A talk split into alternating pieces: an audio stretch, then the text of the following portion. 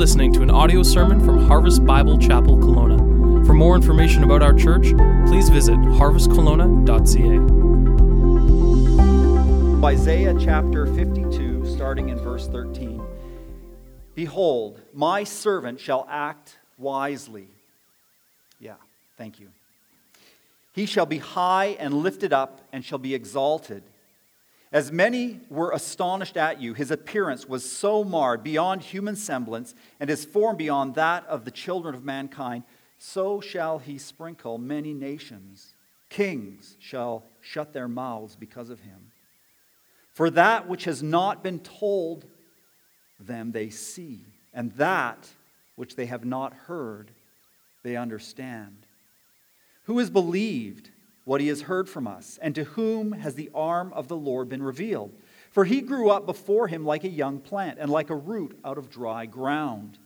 He had no form or majesty that we should look at him, and no beauty that we should desire him. He was despised and rejected by men, a man of sorrows and acquainted with much grief, and as one from whom men hide their faces. He was despised, and we esteemed him not. Surely he has borne our griefs and carried our sorrows, yet we esteemed him stricken, smitten by God, and afflicted. But he was pierced for our transgressions, he was crushed for our iniquities. Upon him the cha- was the chastisement that brought us peace, and with his wounds we are healed. All we, like sheep, have gone astray. We have turned everyone to his own way, and the Lord has laid on him the iniquity of us all. He was oppressed, and he was afflicted, yet he opened not his mouth.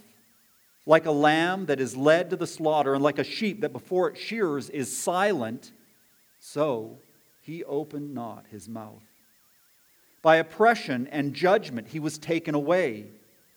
And as for his generation, who considered that he was cut off from the land of the living, stricken for the transgression of my people.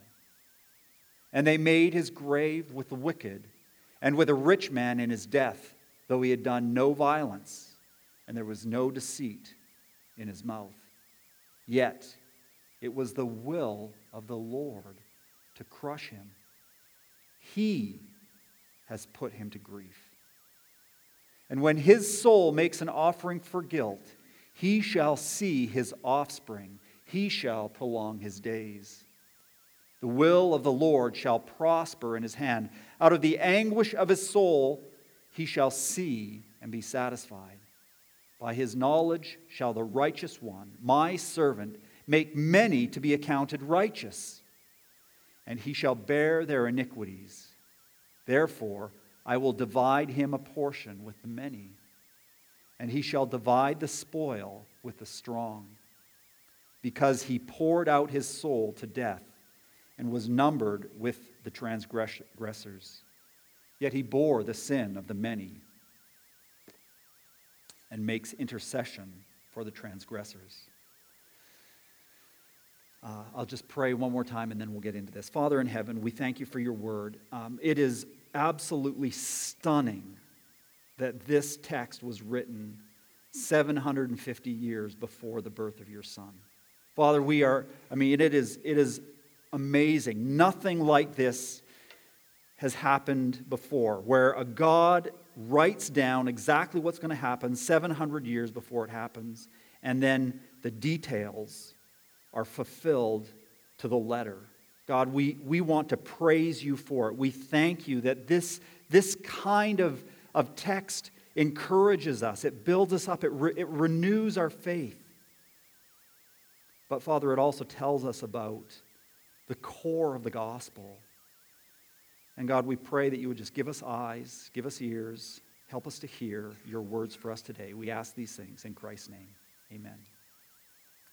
You may be seated.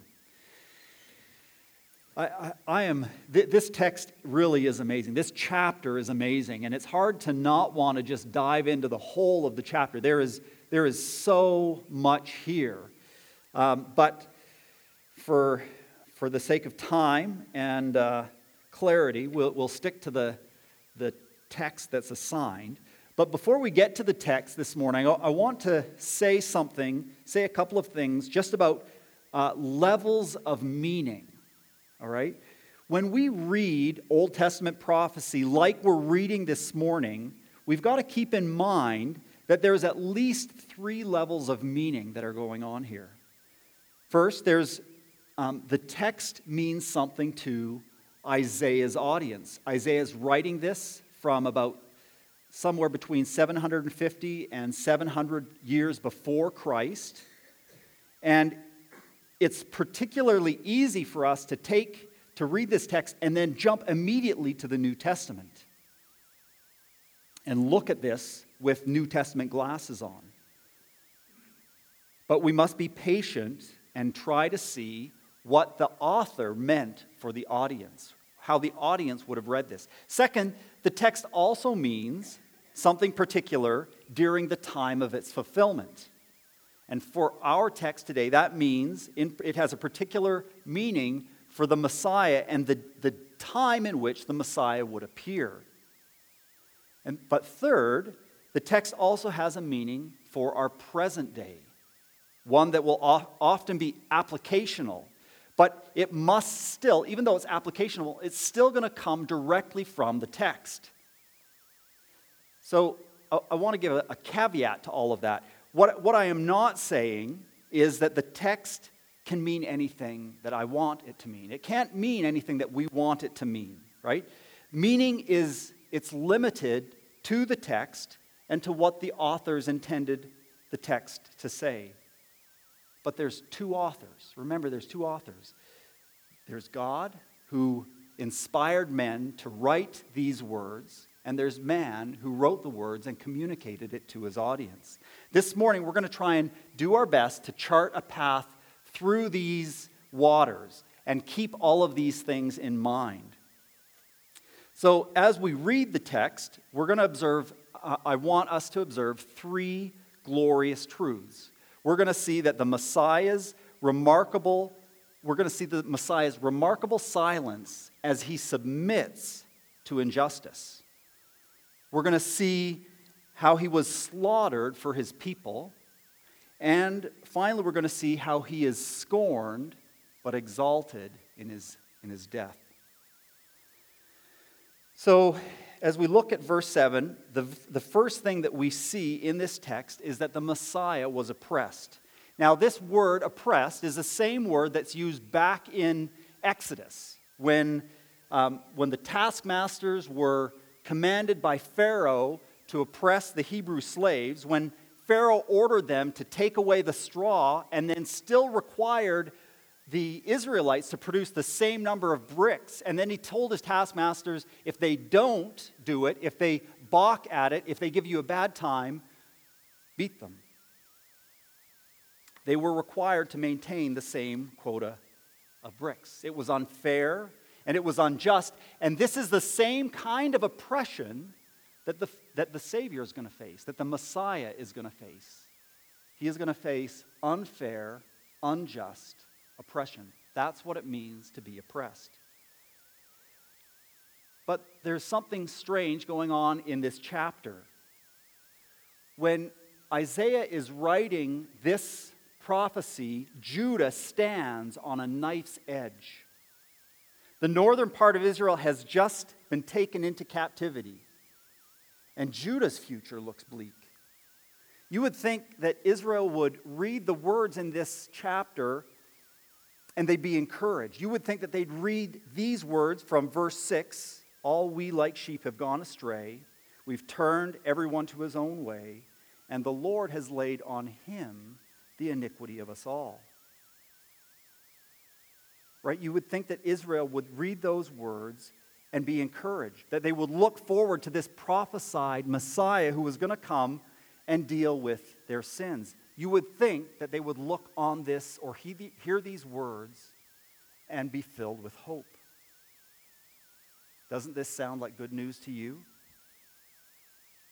Well, the Jews don't like this message. And the reason why is because back in chapter 6 of Isaiah, God has told um, Isaiah to go and preach, to preach this message. But he is going to harden the hearts of the people.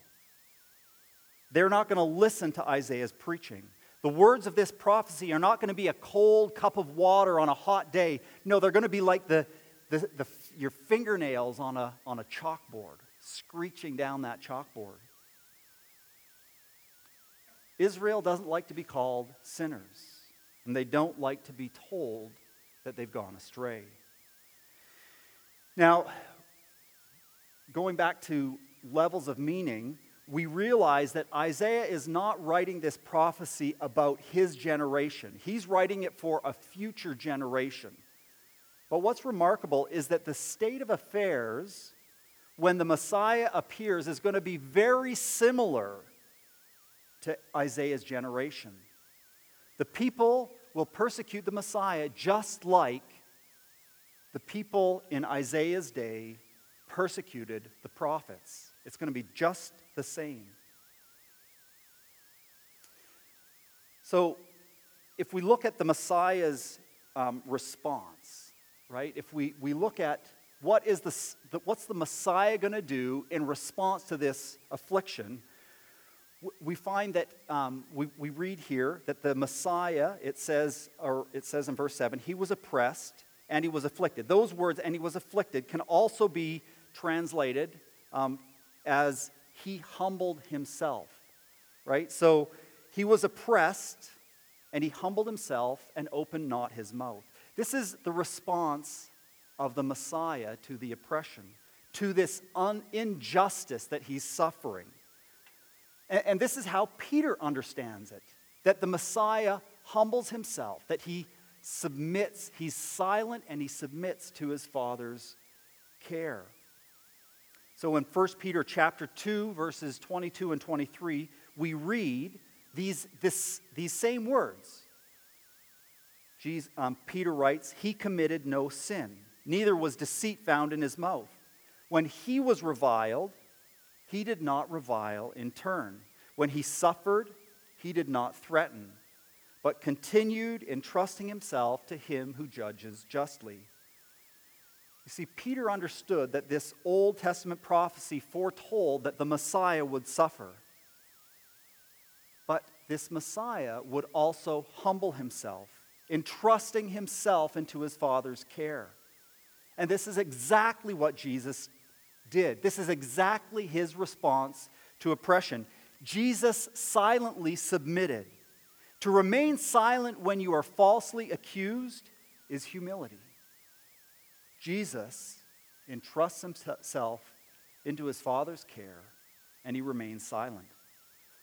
Now, Isaiah is writing to an agrarian society very familiar with butchering and shearing sheep. And sheep are unique animals in this way.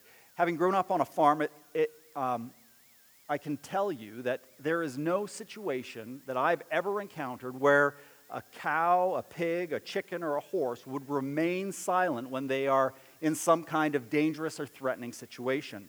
We, we raise dairy cows, cattle, and one of the responsibilities that we had periodically, about once a month, was to, to uh, uh, vaccinate and dehorn cattle. And I can tell you that as soon as you get into a pen with, with a cow, with a young calf, right, for, forget doing anything to them, just trying to catch them just trying to put a halter on them, it is no silent affair. It is noisy and raucous, which really makes um, the sheep silent quite remarkable. Because when you put any animal in a stressful situation, they protest noisily, just like you would. The other remarkable thing that happens is that sheep become quite docile. Once that sheep is when, when you go to shear a sheep, once that sheep is placed on its haunches, it doesn't make a sound. They don't struggle, they don't fight, they sit remarkably still. And I, I realize I'm not telling you anything uh, here that the text hasn't said, but sheep are unusual in this way. They're not like other domesticated animals. And this is who Jesus is being compared to. Jesus doesn't get all hot and bothered. He doesn't get loud and angry. He doesn't get defensive or cheeky. But, but wait, wait just a minute. Wait, wait. Um, I mean, you guys are people too, right? You know how people act. Have you ever met anyone like this? No, we don't know anybody like this because people aren't like this. No one remains silent when they're oppressed or falsely accused. No one. No one does, right? And even the Bible supports this, right? So, God, back in Exodus chapter uh, 1 and 2, God hears the people. He hears his people when they cry out to him. Once they cry out to him, God sends Moses to deliver the people. Right? The same thing happens throughout the book of Judges. Every time the people are oppressed by the nations, they cry out to God and God gives them a deliverer. God raises up someone to save them. And it's not because Israel has their life in order, it's not because Israel is holy in any way or pure. Israel, it's always when Israel is neck deep in sin that God is rescuing them. The only thing that God requires, in fact, to deliver Israel is that they cry out to God. So this is, this is really strange that that the Bible here is that, that this prophecy is putting such an emphasis on the silence of the Savior. Jesus doesn't do this. Jesus doesn't act like us. Jesus lived a perfect, sinless life. Jesus always and completely obeyed his Father's will. Jesus never uttered a false word. Jesus, God's own precious Son, whom God would have most definitely listened to if Jesus had cried out to him. In fact, in the, New in the Gospels, we, we find out Jesus is telling his disciples that if he, if he wanted to, if he called out to God to send 10,000 legions of angels, God would have done it. God would have listened to the cry, to the cry of his son. But he doesn't cry out. He doesn't cry out when he's on the cross. Why? Why wouldn't, why wouldn't he ask for God to rescue him? That's what, that's what all of us would do. Surely God would have done it. The reason that Jesus didn't cry out on the cross is because his people needed him to be silent. He did it because his people couldn't do it for themselves. Let me explain. God has to turn his back on sin. And so instead of turning his back on you, he made his son to be sin for us so that in Christ we might become the righteousness of God. You see, if God, if Jesus had cried out to God the Father, God would have rescued him, and you and me, we would still remain in our sin. We would still be in the predicament that we were in before Jesus came. If Jesus has remained silent for you, he has received God's oppression, he has received God's judgment so that you wouldn't have to experience it. So let me ask you, just by way of application, Jesus has done this all for you. You don't have to do anything. You don't have to do anything to make yourself right with God. But what do you do? Are you silent in life? Maybe I should say, are we silent in life? I'll include myself in this. Do we open our mouths? Do we defend ourselves? Do we justify our actions? I find that Often, even in my silence, I'm grumbling or I'm protesting inwardly, right, that I've been wronged. I might not say it, but I'm thinking it. But there's, there's two rubs here. Very rarely are any of us truly innocent in a matter. You know, like if you, if you think about the situation, any situation that you find yourself in, if you think about it long and hard, rarely are you completely innocent in it. And then the second rub is that when you meet someone who doesn't defend themselves, the reason, and I'm going to say this quite plainly, the reason is always because they understand their own guilt and they understand forgiveness. And this is the power behind the words that Peter writes in 2 Peter chapter 1, the words that, that uh, I, I, quoted earlier. And, and I encourage you to write this, um, these verses down. 2 Peter uh, chapter 2, sorry, not chapter 1, chapter 2, 18 through 25. I'm just going to read part of it and uh, make my point from it. Peter writes, Servants, be subject to your masters with all respect, not only to the good and gentle, but also to the unjust. For to this you have been called. You've been called to submit to unjust employers or, ser- or masters. You've been, for to this you've been called because Christ also suffered for you, leaving you an example so that you might follow in his steps. He committed no sin, neither was deceit found in his mouth. When he was reviled, he did not revile in return. When he suffered, he did not threaten, he was silent. But he continued entrusting himself to him who judges justly. Peter is asking us to do what is impossible. He is commanding Christians to submit to just and unjust masters. And he's going to say the same things to wives in, in chapter 3 who have harsh husbands, and then to husbands who have difficult wives. How is it even possible? How can we even do this? It only happens when we look at Jesus. It happens when we understand that Jesus has died to redeem us, to set us free from slavery to sin. We're not under the, the power of sin anymore when we're in Christ. Our problem is no different than, the, than that of Israel of old. Today, people are still enslaved to sin. It's the same old thing. For for 6,000 years, the problem has always been sin. But if you've trusted in Christ as your Savior, you no longer have to defend yourself. You no longer have to have this internal dialogue going on that's, that's defending or justifying or blame shifting or comparing. We don't have to have that going on anymore because God has forgiven us in Christ. We can just confess it. We can own our sin and say, it's all on Jesus.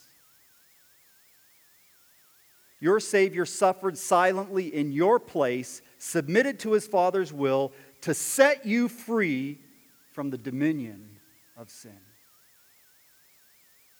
So, as we move on to verse 8, we're going to see the next point that the Messiah was slaughtered for his people. Now, verse 8 is a difficult verse to understand. We see this phrase um, in, in the second part of verse 8 As for his generation, who considered that he was cut off out of the land of the living? Who, who is this generation that Isaiah is referring to? And the prophecy is clearly referring not to Isaiah's generation, right? Now we've got to move forward 700 years. The prophecy is referring to the servant. That means Jesus' generation, Jesus' contemporaries. Well, who were Jesus' contemporaries. They were the Pharisees and the Sadducees, the people of Jesus' day, his disciples, right? The crowds.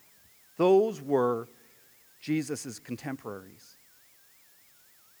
So, where were they? Where were these Pharisees and Sadducees?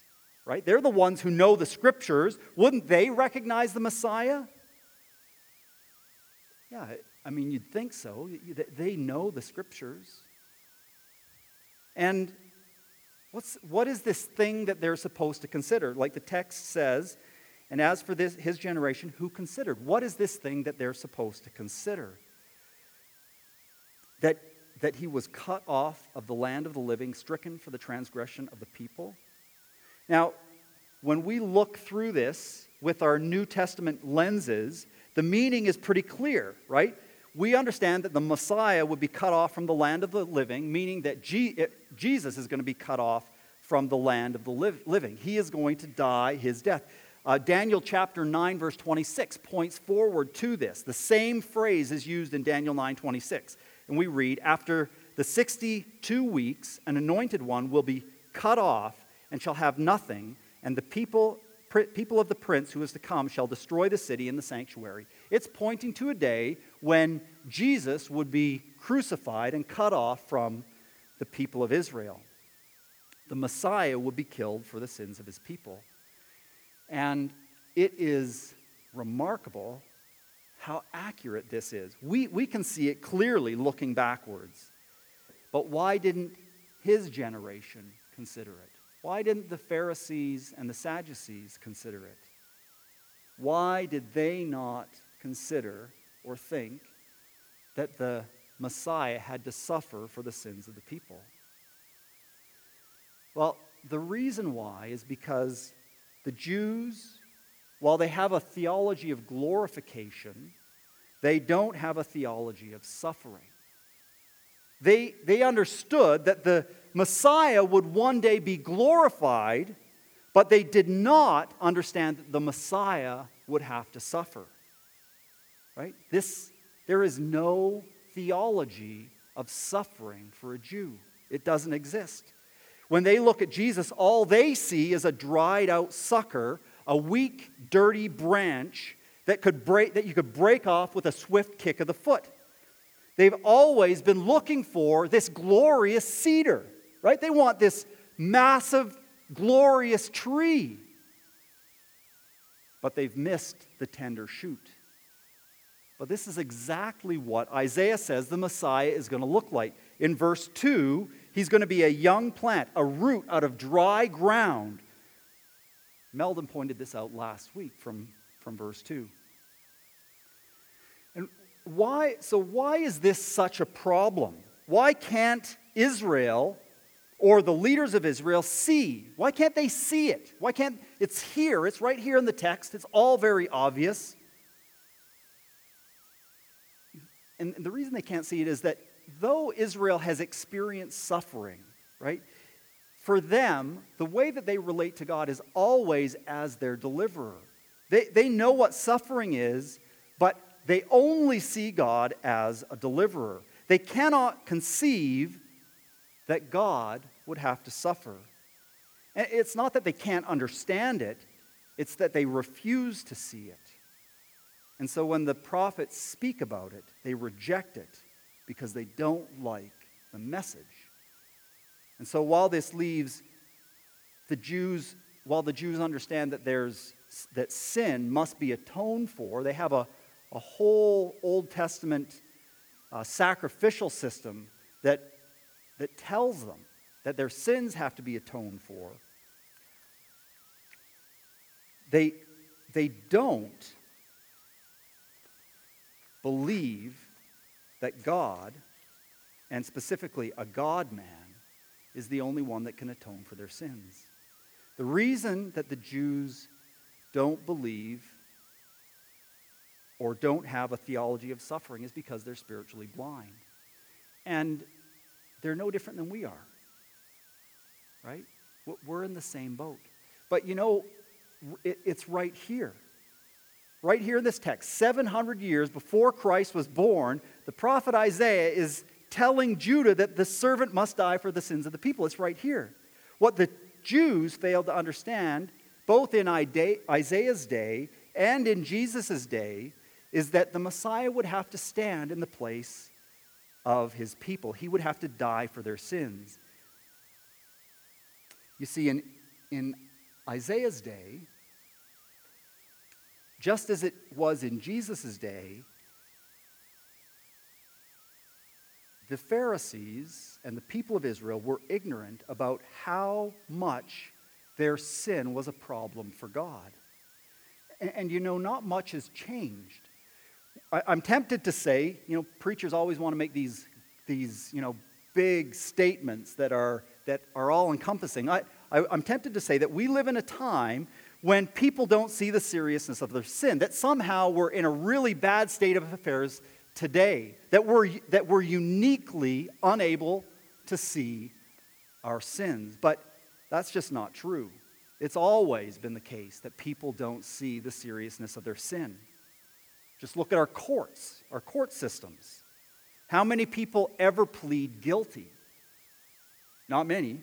And, and when people do plead guilty, right, why do they do it? Well, generally speaking, it's to get a lesser sentence. Nobody actually admits that they're guilty. And rarely do people even think of themselves as bad. And you see this, you can see this pretty clearly when you share the gospel with somebody, right? As soon as you start to ask them, you know, talk to them about sin and, and you ask them, you know, do they think that they, they're good enough to get into heaven? They, they, they all say yes. People, people just generally say, yes, I'm, I'm good enough. I'm not so bad. And they diminish their sin. They don't understand how bad their sin is.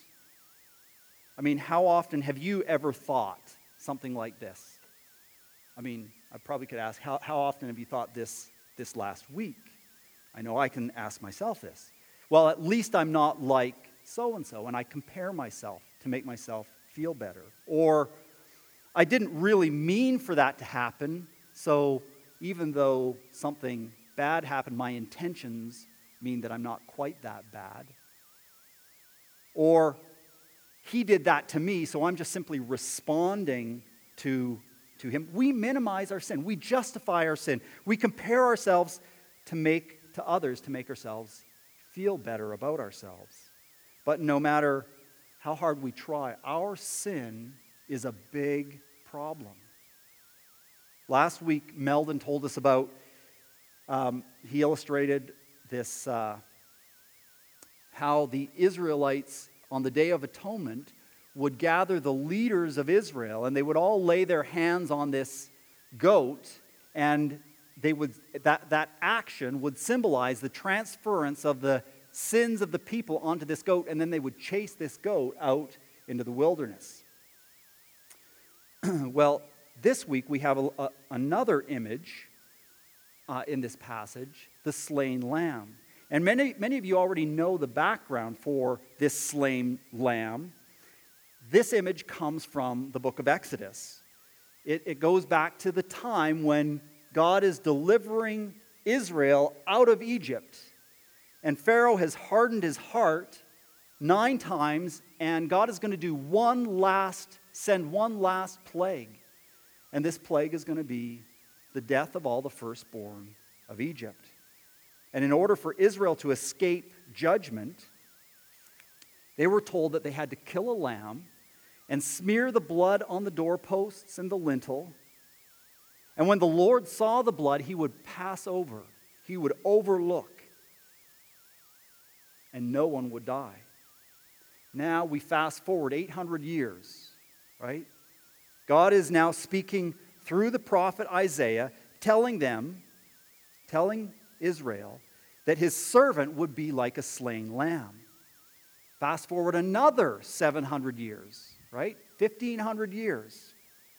And John the Baptist sees Jesus walking towards him, and he says these words Behold the Lamb who takes away the sins of the world. Jesus is that slain lamb that the Exodus event points to.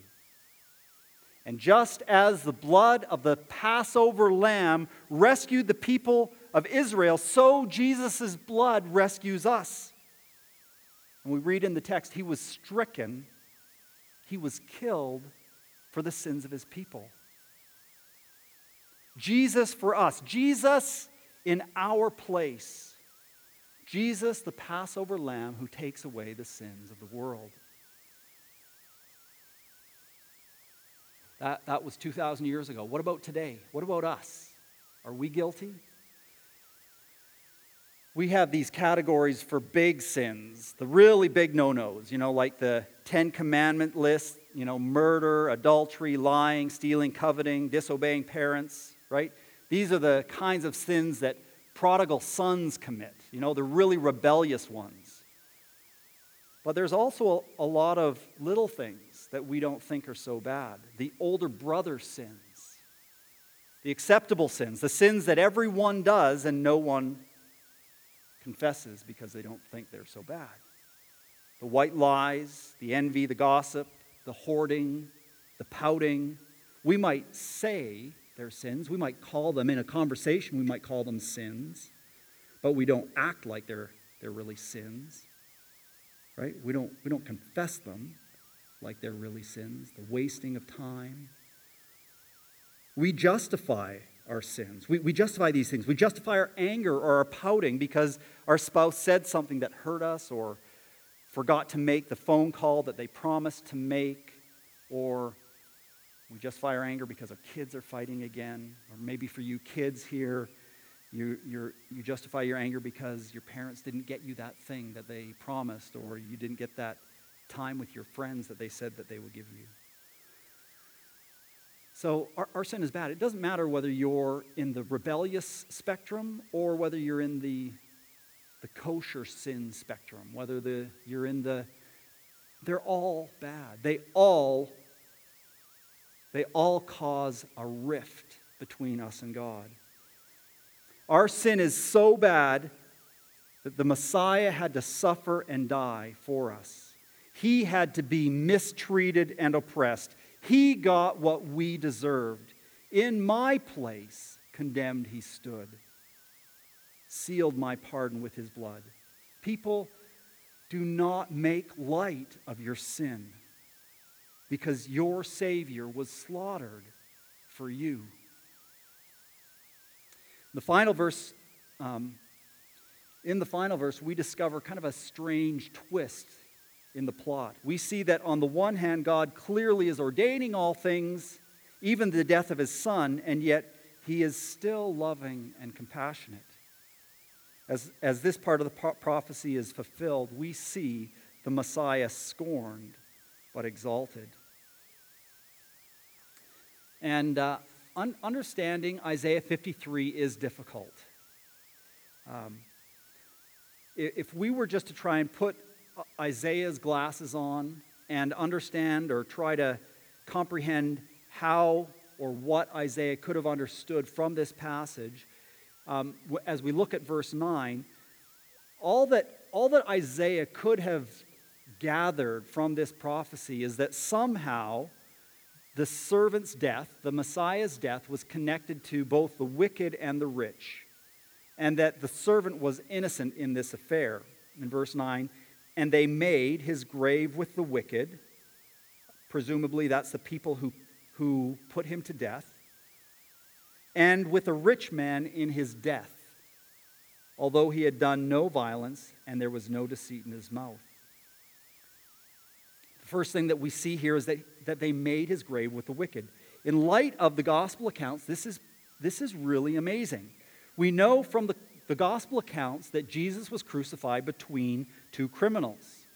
And he was and we know that crucifixion is reserved for the worst of criminals. It was so horrendous that Roman citizens were not allowed to be crucified. These criminals would be hung on a cross to slowly die of asphyxiation. And their crosses and corpses would, be, would stand as a warning to everyone that Rome would not tolerate rebellion.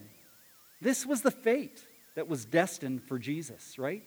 He was, he was going to be killed, his grave was going to be with the wicked. The, the, um, the people of the people who crucified Jesus, they would take his body and they naturally would throw it into uh, the place where criminals were thrown, and in this case, it would probably be the Valley of Hinnom, the place where the, the garbage dump of Jerusalem, the place where Ahaz burned one of his sons, offered one of his sons to Isaac or to uh, the god Moloch. This is where they were going to bury Jesus. This is where Jesus, suffering a criminal's death, would have gone. But this isn't what happened. Look at the, at the text in verse 9. And they made his grave with the wicked and with a rich man in his death. Jesus is associated with both the wicked and the rich. But God did not let his son, he did not let his, his body, Jesus' body, see decay. This is a fulfillment of, of a passage, an Old Testament quotation in Psalm, out of Psalm chapter 16. Uh, Peter quotes this in, uh, in the New Testament in the book of Acts. But instead of getting this criminal's burial, God instead causes Jesus, ordains that Jesus would be buried with the rich people, with a rich man, right? And we know that, that this is true from all four gospel accounts. In Matthew chapter 26, verses 57 to 60, there's a rich man named Joseph of Arimathea who, um, who's associated, he's part of the Jewish leadership. And he goes to Pilate and he asks Pilate for the body of Jesus. And he takes Jesus' body and he puts it in his own tomb and he buries it. Joseph of Arimathea is a very rich man. The text also makes that claim. Not only would Jesus die a criminal's death, but because of his innocence, right? Because, and we read this here, it's because he had done no violence and there was no deceit, his father saves him from a criminal's death or a criminal's burial. Instead of getting this burial God gives him, he does something miraculous and he gives him a good man's burial. And why is this important? It's important because Jesus had done no violence, there was no deceit in his mouth. It's a small testimony to um, the absolute perfection and righteousness of Christ. Proverbs says that out of the overflow of the heart, the mouth speaks. And we know from this text that there was no deceit found in Christ's mouth. That means that Christ was a sinless, spotless, perfect Lamb of God. It also means that at, the, at Jesus' death, God said, No more. Jesus had fulfilled everything. He'd done it all, and he'd done it well, and God said they don't need to de- desecrate his body. This is Jesus' Father looking after his Son. Jesus suffered all of these things to fulfill all righteousness. And with his death, all the righteous requirements of the law were fulfilled.